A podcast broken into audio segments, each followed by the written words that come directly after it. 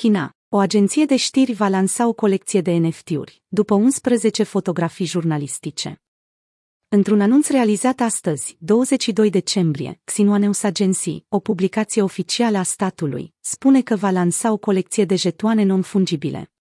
Mișcarea reprezintă o încurajare față de adopția tehnologiei blockchain, care în trecut a fost evitată de Republica Populară Chineză.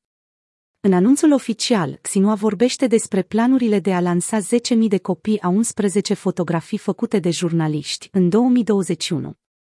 Pașii făcuți în sfera NFT-urilor încurcă puțin opinia publică, având în vedere deciziile pe care a doua cea mai mare economie din lume le-a luat recent.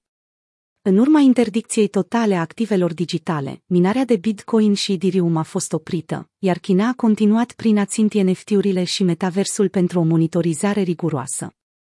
În ciuda sentimentului anticripto, prezent în țara comunistă, giganți din sfera tech, precum Tencent sau Huawei, nu au fost descurajați să urmărească patentări în metavers.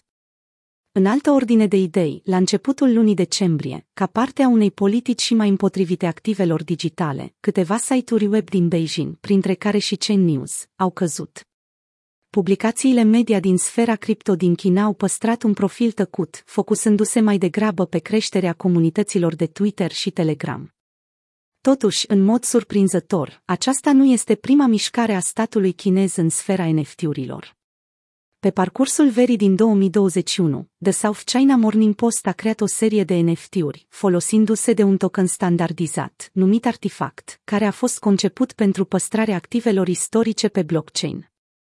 Merită menționat faptul că SCMP are reședința în Hong Kong.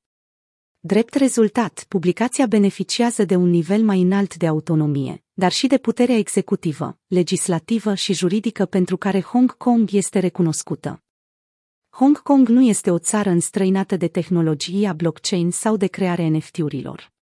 În luna iunie, activiștii pro-Hong Kong au reușit să arhiveze pe blockchain articole din ziarele pro-Hong Kong. Peste 4.000 de articole din Apple Daily au fost uploadate în Airwave, o platformă populară de depozitare pe blockchain, susținută de Andreessen Horowitz. În cele din urmă, lansarea NFT-urilor aprobate de Partidul Comunist Chinez ridică următoarea întrebare. Dacă Xinhua emite această serie de NFT-uri, înseamnă că țara se îndreaptă către tehnologia blockchain. Până la data editării acestui articol, susținătorii chinezii de NFT-uri rămân totuși blocați în activitatea lor de tranzacționare. NFT-urile nu pot fi vândute odată ce au fost cumpărate, în timp ce singura monedă disponibilă pentru fanii de NFT-uri rămâne moneda națională.